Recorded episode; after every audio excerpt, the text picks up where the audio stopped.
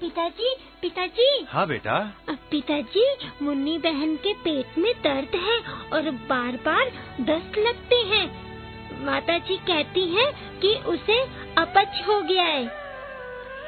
बेटा खाने पीने में लापरवाही की होगी इसी से हो गया होगा। आज कुछ न खाएगी तो ठीक हो जाएगा। किंतु पिताजी ये अपच है क्या?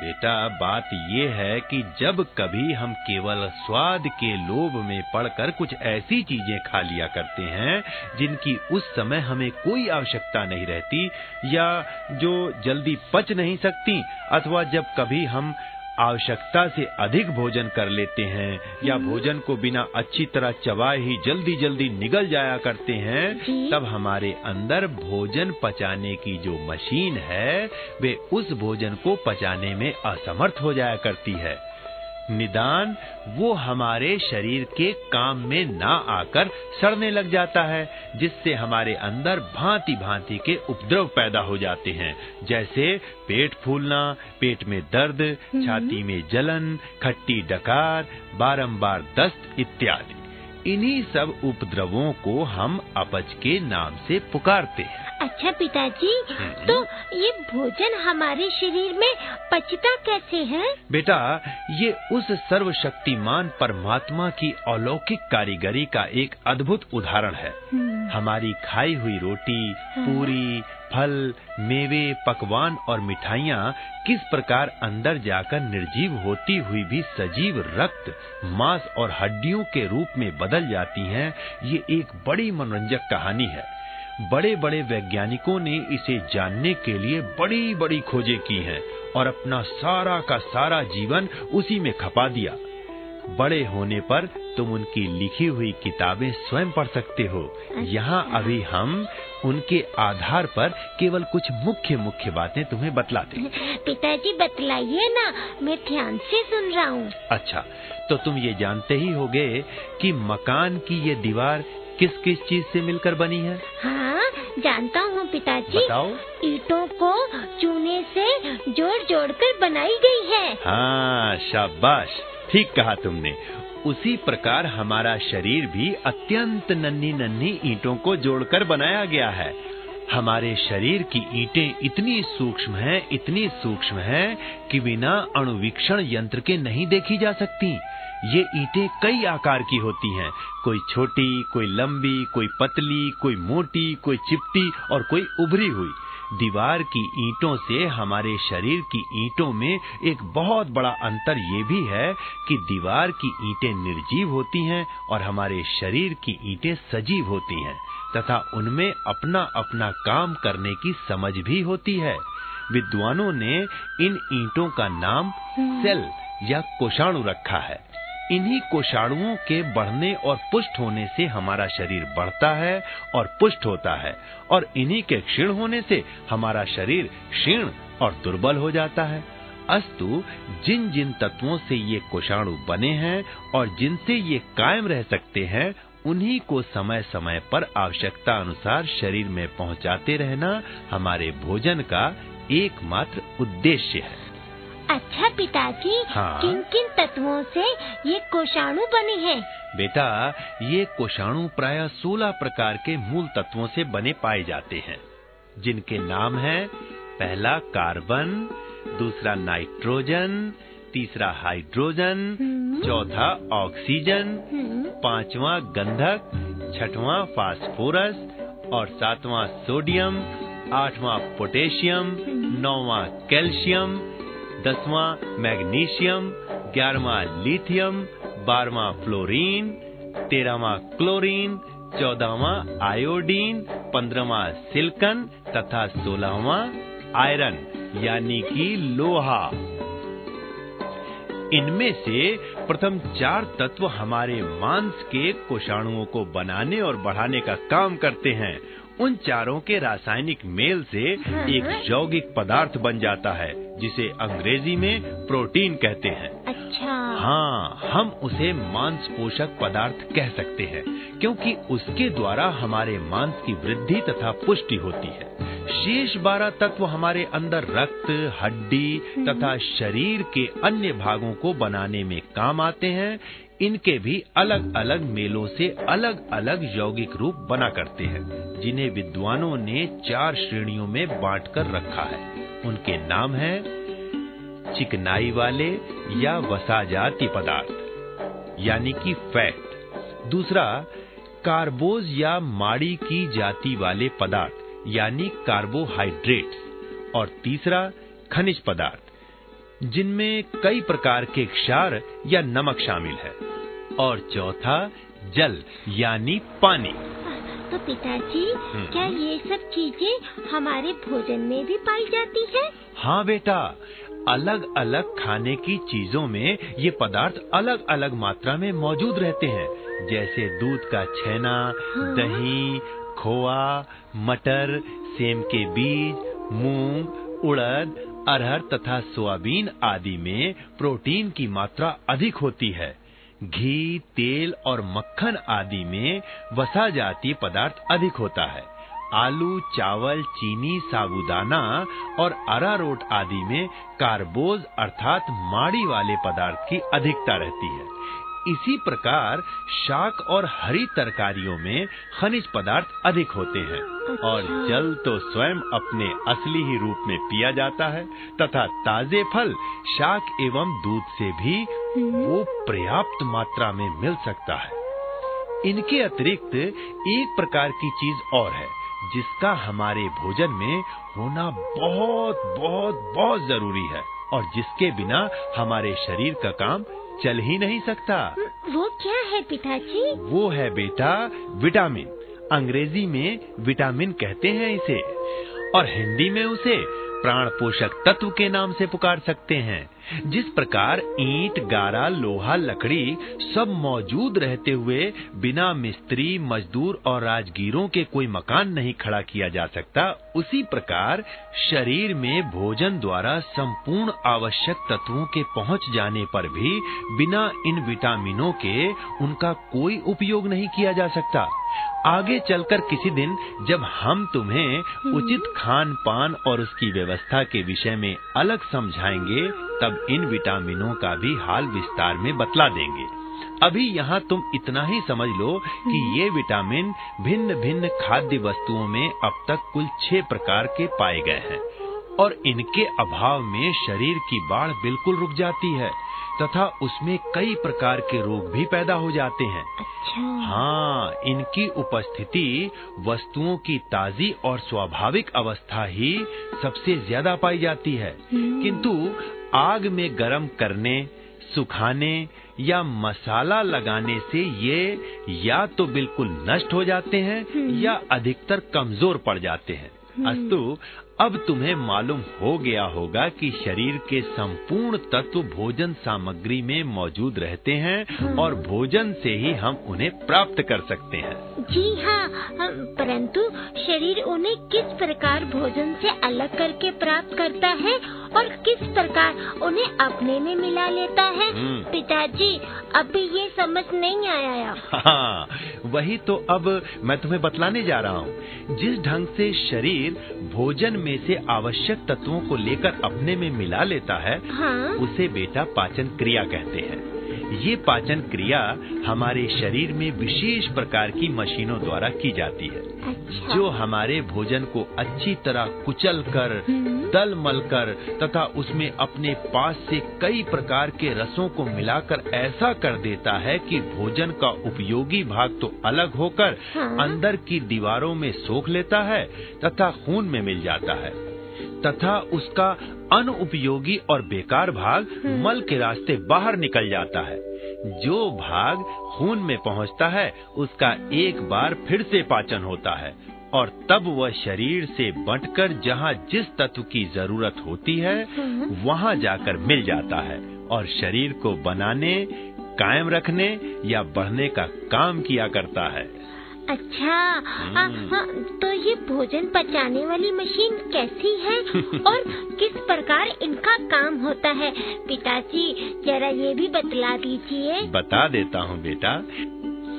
सबसे पहली मशीन तो हमारा मुख ही है जो हमारे भोजन के लिए भीतर जाने का बाहरी फाटक है। हाँ। यहाँ दांतों की दो पंक्तियाँ ऊपर और नीचे के जबड़ों में हम्म। हीरे के टुकड़ों के समान जड़ी हुई हैं।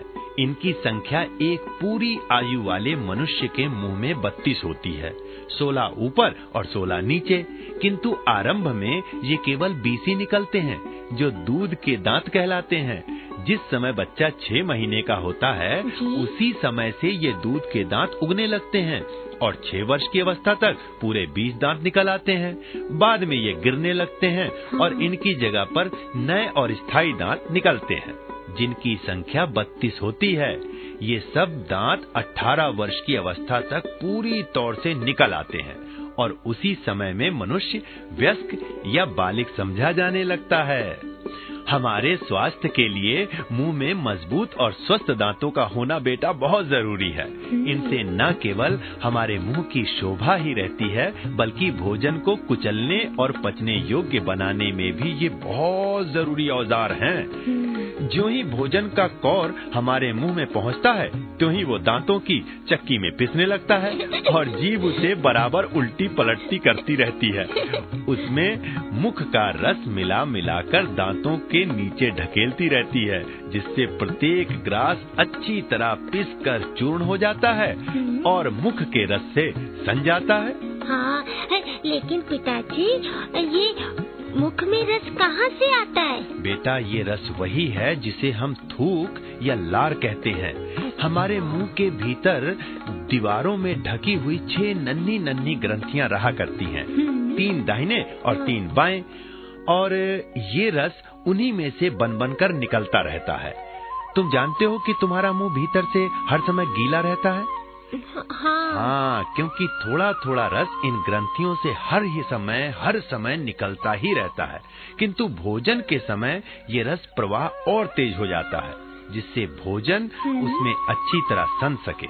अच्छी तरह चबाकर खाने में हम्म। एक समय के भोजन में करीब पाव भर या डेढ़ पाव रस इन ग्रंथियों से निकलता है लेकिन पिताजी हाँ? इससे लाभ क्या है बेटा ये एक प्रकार का पाचक रस है हम्म। जिससे मिलकर भोजन का कार्बोज अर्थात माड़ी वाला अंश शर्करा के रूप में बदल जाता है और उसके साथ घुलकर मुँह में ही पचने योग्य बन जाता है हाँ। बिना इस रस के मिले भोजन का ये अंश हमारे शरीर में किसी प्रकार नहीं पच सकता और अपच रोग का कारण बनता है यही कारण है कि जो लोग भोजन को बिना अच्छी तरह चबाए जल्दी जल्दी निगल जाया करते हैं, वे बहुधा अपच और वायु की शिकायतों से दुखी रहा करते हैं। और यदि अपच न हो तो भी ऐसे लोगों का शरीर अपने भोजन से विशेष लाभ नहीं उठा सकता। प्राय देखा जाता है कि ऐसे लोग भोजन तो दूसरों की अपेक्षा बहुत अधिक किया करते हैं, किंतु भीतर से उन्हें न तो तृप्ति होती है और न शरीर में कोई स्फूर्ति या शक्ति ही दिखाई देती है। बात यह है बेटा कि अच्छी तरह कुचल कुचल कर ना खाने से मुँह का रस भली भांति भोजन में नहीं मिल सकता, जिससे उसका बहुत सा अंश अनपचा ही रह जाता है। और अनपचा ही वो मल के रास्ते बाहर निकल जाया करता है। अच्छा। हाँ शरीर की आवश्यकता पूरी नहीं होती। अतएव जी भी नहीं भरता और सुस्ती तथा आलस्य घेरे रहते हैं। अस्तु भोजन के भली भांति पचने और उससे पूरी पूरी शक्ति प्राप्त करने के लिए हर एक ग्रास को अच्छी तरह चबाना और उसमें मुँह की लार को मिलने देना उपयोगी ही नहीं बल्कि अत्यंत आवश्यक भी है। कदाचित इस हम्म। बड़ी आवश्यकता को समझकर ही प्रकृति ने कुछ ऐसा प्रबंध किया है कि हम्म। भूख लगने पर आहार को देखते ही हाँ। बल्कि स्वादिष्ट पदार्थ का ध्यान करते ही मुँह में पानी भर आता है तो लार के मिलने से दूसरा लाभ ये भी है कि ग्रास को चबाने और गले के नीचे उतारने में आसानी पड़ती है अच्छा फिर क्या होता है बेटा जब ग्रास दांतों के द्वारा अच्छी तरह पिस जाता है हाँ। और मुख के रस में सन जाता है तब वो गले के अंदर एक नली में निगल लिया जाता है जो उसे तुरंत पेट में उतार देती है। हाँ ये नली भोजन की नली कहलाती है। इसके अतिरिक्त इसी से सटी हुई सामने की तरफ़ एक दूसरी नली भी होती है जो वायु नली कहलाती है। और जिसके द्वारा श्वास की हवा नाक से होकर फेफड़ों के अंदर आया जाया करती है। बेटा इन दोनों नलियों का मुँह आकर गले के अंदर खुलता है। अच्छा। किंतु फिर भी ये ईश्वर की कारीगरी का एक अद्भुत चमत्कार है कि जो भोजन या पानी हम गले के अंदर निगलते हैं वो सदैव भोजन की नली में ही जाता है वायु की नली में नहीं जाता। यदि कहीं ये वायु की नली में चला जाए हाँ। तो उसी क्षण हमारा दम घुट जाए। और हम मर जाए। अच्छा हाँ। अ- अच्छा तो इसमें तरकीब क्या की गई है? बेटा तरकीब बहुत बढ़िया है। बेटा वायु नली के मुँह पर एक ऐसा ढक्कन लगा रहता है जो हर समय तो खुला रहता है किंतु ज्यों ही हम कोई ग्रास गले के अंदर घुटकने लगते हैं जी। त्यों ही वो ढक्कन दबकर बंद हो जाता है और भोजन का ग्रास ढक्कन पर से होता हुआ पीछे की ओर भोजन की नली में गिर पड़ता है। अरे। हाँ इसके पश्चात यह ढक्कन फिर उछलकर पहले की तरह ऊपर की ओर उठ जाता है जिससे वायु नली का मुँह खुल जाता है और श्वास की हवा फेफड़ों में फिर पूर्वता आने लगती है। कभी कभी खाने के समय बोलते बोलते या हँसते हँसते ग्रास का कोई टुकड़ा वायु नली में भी चला जाया करता है।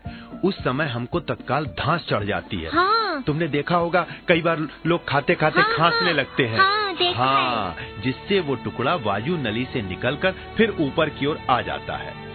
जब तक वो ऊपर को नहीं आता तब तक हमारी खांसी भी नहीं बंद होती और हमारा दम घुटता हुआ सा जान पड़ता है। हाँ पिताजी सचमुच तरकीब तो बहुत ही बढ़िया है। ईश्वर की कारीगरी हर जगह अनोखी ही दिखाई देती है। हम्म, अच्छा तो निगलने के बाद भोजन का ग्रास पेट में चला जाता है? हाँ बेटा दांतों के नीचे कुचलकर और मुँह के रस से पतला बनकर भोजन का ग्रास जब निगल लिया जाता है तब वो भोजन की नली से होता हुआ नीचे पेट में उतर जाता है। भोजन की नली लगभग 10 इंच लंबी होती है हाँ। और नीचे पेट की थैली के मुँह से जुड़ी रहती है। अच्छा। हाँ पेट की ये थैली जो उदर अमाशय या पाक स्थली के नाम से भी प्रसिद्ध है। आकार में बहुत कुछ मशक से मिलती हुई जान पड़ती है और पेड़ू के ऊपर कुछ बाई ओर को लेटी हुई सी पड़ी रहती है ये थैली रबड़ के गुब्बारे की तरह बिल्कुल लचीली हुआ करती है अच्छा। जिससे ज्यो ज्यो भोजन इसमें पहुँच जाता है। त्यों त्यों उसका आकार भी बढ़ता जाता है और खाली होने पर वह पिचक कर छोटा हो जाता है तुम्हें सुनकर अचंबा होगा कि एक बार डॉक्टरों ने एक आदमी के पेट में हाँ। भोजन पचते हुए स्वयं अपनी आँखों से देखा था है? ये, कैसे? बेटा बात ये है कि करीब डेढ़ सौ वर्ष हुए कनाडा में हम्म। एक आदमी की बाई कोख में अकस्मात एक गोली लग गई। अच्छा। हाँ कुछ दिनों के इलाज से वो अच्छा तो हो गया परंतु गोली का छेद ज्यो का त्यों खुला ही रहा बंद नहीं हुआ। अतएव भीतर की चीज़ें देखने के लिए वो छेद एक खिड़की का काम करने लगा। डॉक्टरों ने उसके भीतर झाँक झाँक कर झाँक झाँक कर बहुत दिनों तक पाक स्थली की जाँच की और उसके अंदर भोजन पचने का काम अपनी आँखों से देखा। अरे अच्छा पिताजी हम्म। तो उन्होंने क्या क्या देखा उन्होंने देखा कि पाक स्थली में भोजन पहुँचते ही हाँ। उसकी भीतरी दीवारों में एक प्रकार की गति आरंभ हो जाती है। अच्छा। हाँ जिससे तमाम खाया हुआ भोजन उसके अंदर घूम घूम कर घूम घूम कर मथने लग जाता है। साथ ही पाकिस्थली की दीवार से एक प्रकार का बहुत सा खट्टा रस भी छूटने लगता है जो भोजन के साथ साथ अच्छी तरह संता जाता है। ये रस हज़ारों नन्ही नन्ही ग्रंथियों से निकलता है जो पाकस्थली की दीवारों में चारों ओर झिल्ली के नीचे ढकी रहती हैं। इधर ये होता है और उधर भोजन में जो माड़ी जाति वाला भाग मुँह की लार में मिलकर चीनी के रूप में बदला जाता है हाँ। वो यहाँ आकर अंतिम रूप में पचता रहता है। जब पाक स्थली का खट्टा रस काफ़ी मात्रा में निकल चुकता है हम्म। तब भोजन का प्रोटीन वाला अंश भी पचने लग जाता है। इस रस में मुख्यतः तीन प्रकार की चीज़ें पाई जाती हैं। पहला जामन। दूसरा पचाइन और तीसरा नमक का तेजाब। नमक के तेजाब के कारण ही ये रस खट्टा होता है और अपच रोगों में जो खट्टी खट्टी डकारें आया करती हैं, वो भी इसी के कारण खट्टी हुआ करती हैं। ये रस प्रोटीन को एक घुलने योग्य रूप में बदल देता है, जिससे वो पतली पड़ जाती है और फिर उसका कुछ अंश पेट की दीवारों में सोख कर खून के साथ मिल जाता है। और बाकी बचा हुआ अंश भोजन के अन्य भागों के साथ खूब मथ जाने के बाद मुलायम और पतला होकर पाक स्थली के दूसरे द्वार से अतड़ियों में चला जाता है। अच्छा। हाँ डॉक्टरों ने ये भी देखा कि जब कभी वो आदमी कोई ऐसी चीज़ खा लेता था हाँ। जो आसानी से न पच सकती थी अथवा हानिकारक होती थी तो उसके पेट की भीतरी दीवारें अत्यंत प्रदाहित होती थीं अच्छा। और सुर्ख पड़ जाती थीं। पाक स्थली का जो दूसरा द्वार अतणियों की तरफ़ है, वो भी ईश्वर की कारीगरी का एक बेटा अद्भुत नमूना है। वो कैसे? बेटा, ये दरवाज़ा ऐसा है कि जब तक पाकस्थली की क्रिया भोजन पर पूरी तौर से समाप्त न हो जाए, तब तक वो भोजन को अतड़ियों में नहीं घुसने देता, बल्कि उन्हें पाकस्थली में ही वापस फेंक देता है। किंतु जब पाकस्थली का काम पूरा हो चुकता है और भोजन का जितना भाग वहाँ पचना चाहिए, पच चुकता है, तब वो दरवाज़ा स्वयं खुल जाता है और उस अधपचे मुलायम भोजन को अतड़ियों के अंदर जाने देता है। अब तुम ही सोचो कि यदि कोई मिस्त्री हमारे मकान में ऐसे दरवाजे बना दे हाँ। जो केवल उन्हीं लोगों को अंदर जाने दे जिन्हें जाना उचित है और बाकी सब लोगों को बाहर ही रखे तो तुम उस मिस्त्री को कैसा कारीगर समझोगे दुनिया में उसे बेजोड़ कारीगर समझूँगा निसंदेह ईश्वर की कारीगिरी हर बात में बेजोड़ ही दिखाई देती है हम्म। ये मैं समझ रहा हूँ अच्छा पिताजी हम्म। ये आंतड़ियाँ क्या चीज़ है और इसके अंदर भोजन का क्या होता है? बेटा ये अतड़ियाँ एक बहुत लंबी गली है जिनके भीतर से होकर हमारा भोजन अपनी अंतिम यात्रा समाप्त करता है। लगभग नौ गज लंबे ट्यूब या नलके के रूप में ये हमारी पाक स्थली के नीचे पड़ी रहती हैं। इनके दो भाग होते हैं एक शुद्रांत्र और छोटी आंत और दूसरा बृहदंत्र या बड़ी आंत शुद्रांत्र की लंबाई करीब सात गज अर्थात 21 या 22 फुट होती है। अच्छा। हाँ और बृहदंत्र की लंबाई लगभग पाँच फुट होती है। किंतु बृहदंत्र की नली शुद्रांत की नली से चौड़ाई में ज़्यादा होती है। इसी से वो बड़ी आंत और शुद्रांत अर्थात छोटी आंत कहलाती है। पाक स्थली का अधपचा भोजन शुद्रांत अर्थात छोटी आंत में ही जाता है। ये आंत सात गज लंबी होती हुई भी इस प्रकार गुड़ेरी मारे लपेटी रहती है कि बहुत थोड़ी जगह में आ जाती है। अरे! हाँ भोजन का वो संपूर्ण भाग जो पाकस्थली नहीं पचा सकती या अधपचा रह जाता है हाँ। यहीं आकर पचता है। यहाँ वो कैसे पचता है पिताजी? बेटा पाक स्थली से निकलकर भोजन को शुद्धांत में करीब 22 फुट लंबी यात्रा करनी पड़ती है। इस बीच में उसके साथ तीन प्रकार के रसों का मेल होता है और साथ ही वो फिर से अच्छी तरह मथा भी जाता है जिससे उसका रहा सहा संपूर्ण उपयोगी अंश भी घुलकर पच जाता है। हाँ, पिताजी हम्म। उनमें ये तीन प्रकार के रस कौन कौन से मिलते हैं? बेटा पहला रस तो शुद्रांध्र की भीतरी दीवारों से ही निकलता रहता है जिस प्रकार मुख और पाकस्थली की दीवारों में छोटी छोटी ग्रंथियाँ रहती हैं उसी प्रकार शुद्रांत्र में भी होती हैं और उन्हीं में से ये रस छूटता रहता है। इसे हम आंतरिक रस कह सकते हैं। अच्छा। इसके अतिरिक्त दो प्रकार के और रस यहाँ बाहर से भी आकर मिलते हैं जिनके नाम है पित्तरस और क्लोम रस लेकिन पिताजी हाँ। ये रस कहाँ से आते हैं? बेटा इनमें से पित्त रस जो हमारे यकृत अर्थात जिगर नामक ग्रंथि से बनकर आता है हम्म। और क्लोम रस क्लोम ग्रंथि से बनकर आता है। ये दोनों ही ग्रंथियाँ हमारी अतड़ियों से बाहर रहती हैं और अपना अपना रस स्वतंत्र रूप से तैयार किया करती हैं। अच्छा। हाँ यकृत का स्थान तो हमारी दाहिनी अंतिम पसलियों के नीचे है और ये हमारे शरीर की सबसे बड़ी ग्रंथि है। इसका आकार लगभग 9 या 10 इंच तक लंबाई में होता है। अच्छा। और इसी के साथ एक अमरूद की आकृति वाली थैली भी लगी रहती है हम्म। जिसे पित्ताशय कहते हैं। जो कुछ पित्त रस यकृति में तैयार होता है वो सब आकर इस थैली में भर जाता है। और फिर यहीं से एक नली द्वारा आवश्यकता पड़ने पर शुद्रांत में जाता है। पित्त का रस कुछ पीलापन लिए हुए हरे रंग का होता है। इसमें कई प्रकार के नमक और दो प्रकार के रंग घुले रहते हैं। इसकी प्रतिक्रिया क्षारीय और स्वाद कड़ुआ हुआ करता है।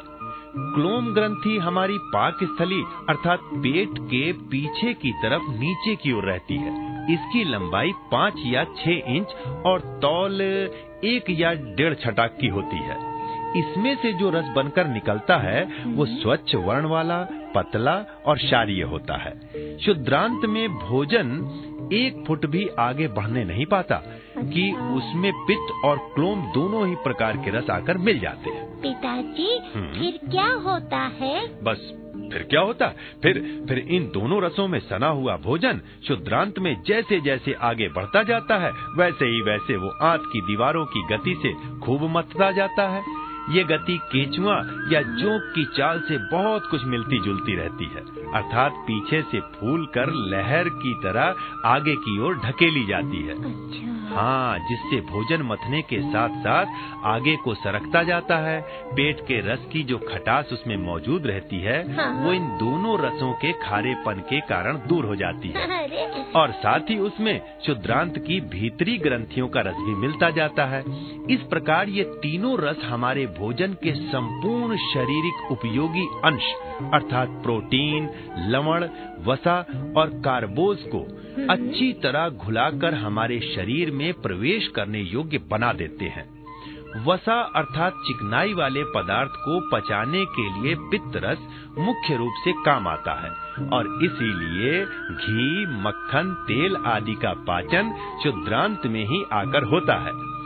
पित्त के संयोग से ये चीज़ें एक दूधिया रंग के घोल या साबुन के घोल में बदल जाती हैं और तब वे शरीर के ग्रहण करने योग्य हो जाती हैं। जिन लोगों का यकृत ठीक ठीक नहीं काम करता और पित्त का रस यथोचित मात्रा में नहीं बनता उनके शरीर में चिकनाई वाले पदार्थों का पाचन भी नहीं होता जिससे वे शरीर के बाहर मल के साथ अनपचे ही रूप में निकल जाया करते हैं। और शरीर दुर्बल बना रहता है। अच्छा। हाँ लवण जातीय भाग और जल को पचाने में किसी सहायता की ज़रूरत नहीं पड़ती। वे ज्यों के त्यों शरीर में ग्रहण कर लिए जाते हैं। अच्छा। हाँ बेटा प्रोटीन का कुछ अंश पेट में पचता है और बाकी शुद्रांत में। कार्बोज या माड़ी वाले भाग का पाचन भी जो मुख के रस में नहीं हो पाता वो शुद्रांत में आकर और क्लोम रस के साथ मिलकर हो जाता है। इस प्रकार भोजन का संपूर्ण उपयोगी भाग शुद्रांत में पचकर शरीर में ग्रहण कर लिया जाता है। और बाकी अनपचा तथा अनुपयोगी भाग जो खुज्जी के रूप में बचा रहता है, बड़ी आंत में चला जाता है और वहीं से मल के रास्ते बाहर निकल जाता है। छोटी आंत और बड़ी आंत के बीच में एक दरवाज़ा होता है, जो चूहेदानी के द्वार के समान केवल एक ही ओर को अर्थात बड़ी आंत की तरफ़ खुल सकता है। अतः इस द्वार से छोटी आंत की चीज़ बड़ी आंत में तो चली जाती है, किंतु बड़ी आंत की कोई वस्तु छोटी आंत में वापस नहीं आ सकती। बड़ी आंत दाहिनी ओर कोक के पास से आरंभ होकर पहले ऊपर की ओर जाती है और फिर बाईं ओर की ओर घूमकर छोटी आंत को घेरे में डालती हुई नीचे आकर मल द्वार में खुलती है। बड़ी आंत को हम मल भांड भी कह सकते हैं, क्योंकि ये स्थान मल या विष्ठा के एकत्रित होने की जगह है। जब तक मल द्वार से मल बाहर नहीं निकल जाता, तब तक वो वही जमा रहता है। इस प्रकार मुख से लेकर बड़ी आंत तक पहुँचने में हमारे भोजन को करीब 15 से लेकर 18 घंटे तक का समय लग जाता है। अच्छा। हाँ अर्थात पाँच या छह घंटे तो उसे पेट में रहना पड़ता है हम्म। और दस या बारह घंटे शुद्रांत की 22 फीट लंबी यात्रा में लग जाते हैं। अच्छा पिताजी। हाँ। छोटी आंत से भोजन के तमाम उपयोगी पदार्थों को शरीर ग्रहण कैसे करता है? बेटा भोजन जब ऊपर कहे हुए तीनों प्रकारों के रसों में सनकर पतला पड़ जाता है और मथा जाने के कारण बिल्कुल चूर चूर हो जाता है तब शुद्रांत की दीवारों में उसके तमाम उपयोगी भाग सोख लिए जाते हैं। शुद्रांत की भीतरी दीवारें बिल्कुल चिकनी नहीं होती बल्कि मखमली रूप की हुआ करती हैं जिस प्रकार मखमल में खूब घने और बारीक रोए हुआ करते हैं उसी प्रकार शुद्रांत की भीतरी दीवारों में भी हुआ करते हैं। रोए अत्यंत सूक्ष्म होते हैं और उनकी लंबाई एक से तीस इंच अधिक नहीं होती। दीवारों में ये इतने घने उगे रहते हैं कि नई चाल के एक अधन्ने के नीचे कम से कम 500 रोए ऐसे आ सकते हैं। हाँ ये रोए केशिका कहलाते हैं क्योंकि ये केशों की तरह बारीक बारीक होते हैं किंतु वास्तव में हम्म। ये रगे हैं। जो करोड़ों की संख्या में दीवारों से जीव की तरह निकली रहती हैं और भोजन के रसों को चाटा या चूसा करती हैं। इनमें से कुछ केशिकाएँ वसा जातीय रसों को चुराती हैं और कुछ प्रोटीन और शर्करा जातीय रसों को। जल और लवण के रस तो दोनों ही प्रकार की केशिकाओं में पहुँच जाते हैं। इस प्रकार संपूर्ण उपयोगी भाग इन्हीं नन्ही नन्ही जीवों द्वारा चाट या चूस लिया जाता है और फिर वो हमारे रक्त में पहुँच जाता है। अच्छा पिताजी हाँ। रक्त में पहुंचकर उसका क्या होता है? बेटा रक्त में उसका दोबारा पाचन होता है जिसे हम आत्मीकरण के नाम से पुकार सकते हैं। अच्छा। हाँ ये क्रिया ऑक्सीजन गैस की सहायता से होती है। स्वच्छ वायु सेवन के विषय पर समझाते समय मैं तुमको बतलाऊँगा कि हमारे शरीर के तत्व, अर्थात कोषाणु, किस प्रकार प्रतिक्षण फूटते, टूटते और जल जल कर भस्म होते रहते हैं। और हमारे श्वास द्वारा ली हुई हवा का ऑक्सीजन ही उन्हें जला जलाकर रक्त को साफ़ किया करता है। वास्तव में ऑक्सीजन एक बड़ी तेज गैस होती है और उसमें कितने ही प्रकार की चीज़ों के साथ मिल जाने का गुण भी वर्तमान है। उदाहरण के तौर पर लोहे के साथ जब वो मिलती है तब लोहे को मुर्चे के रूप में बदल देती है। हाँ हम कहते हैं ना कि लोहे में जंग लग गया। हाँ। हाँ तो यानी लोहे को जब ऑक्सीजन में मिला देते हैं तो उसमें जंग लग जाता है। इसी प्रकार कार्बन से मिलकर उसे कार्बनिक एसिड गैस बना देती है। इस कार्बन के साथ ऑक्सीजन के मिलने की क्रिया को हम जलना कहते हैं। वैज्ञानिक लोग इसी को औषधीकरण के नाम से पुकारते हैं। कोयला भी मुख्यतः कार्बन होता है और इसके साथ जब हवा के यानी ऑक्सीजन का मेल होता है, तभी ये जलने लगता है। किंतु लोहे की अपेक्षा कार्बन में ऑक्सीजन के मेल से तेज़ी से ज़्यादा पैदा होती है। इसीलिए उनमें से गर्मी भी निकलने लगती है और जो कार्बनिक एसिड यानी गैस पैदा करती है वो धुएँ के साथ निकल जाती है तथा राख बच जाती है।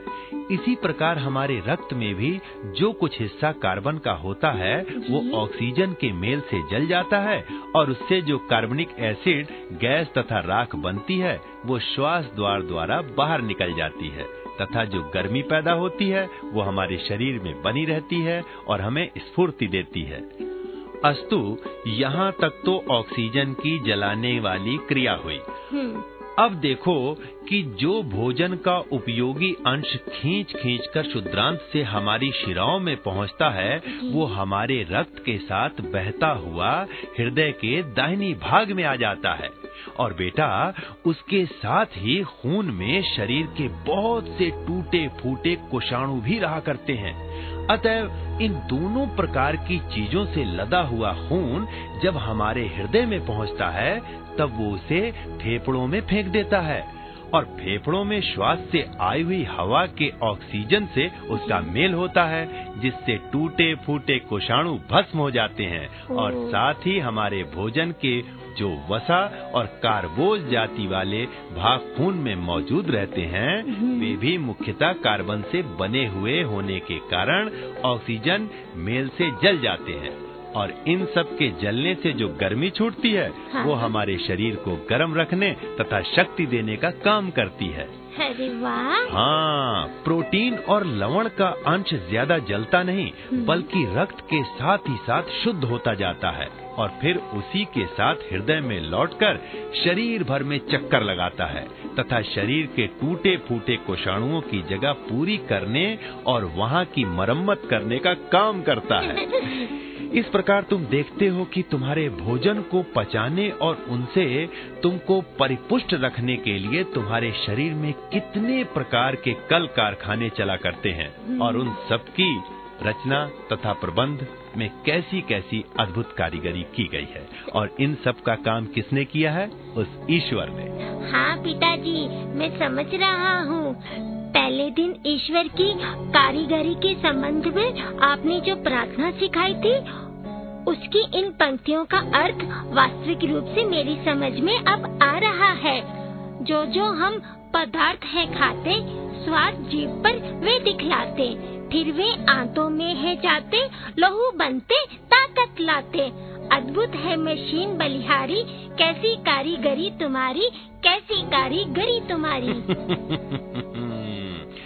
अच्छा तो अब इस बात का सदैव ध्यान रखना कि खाने पीने में स्वाद के लालच में पड़कर कभी ऐसी भूल न कर बैठना जिससे हमारी इन मशीनों के काम में गड़बड़ी पैदा हो। क्योंकि इनकी गड़बड़ी से ही अधिकतर तमाम रोगों का जन्म हुआ करता है। उदाहरण के तौर पर पेट या आंतों का पाचन बिगड़ने से मंदाग्नि कब्ज शूल अतिसार अफारा आदि रोग हो जाते हैं और खून में होने वाला दूसरे प्रकार का पाचन बिगड़ने से बाई गठिया मधुमेह आदि उपद्रव खड़े हो जाते हैं। लेकिन अब समय बहुत हो गया। आगे किसी दिन तुम्हें समझाएँगे कि हमें कब कैसे और किस किस प्रकार भोजन करना चाहिए। और किन बातों से बचना चाहिए? बहुत अच्छा पिताजी। चलो अब सो जाओ। ठीक है।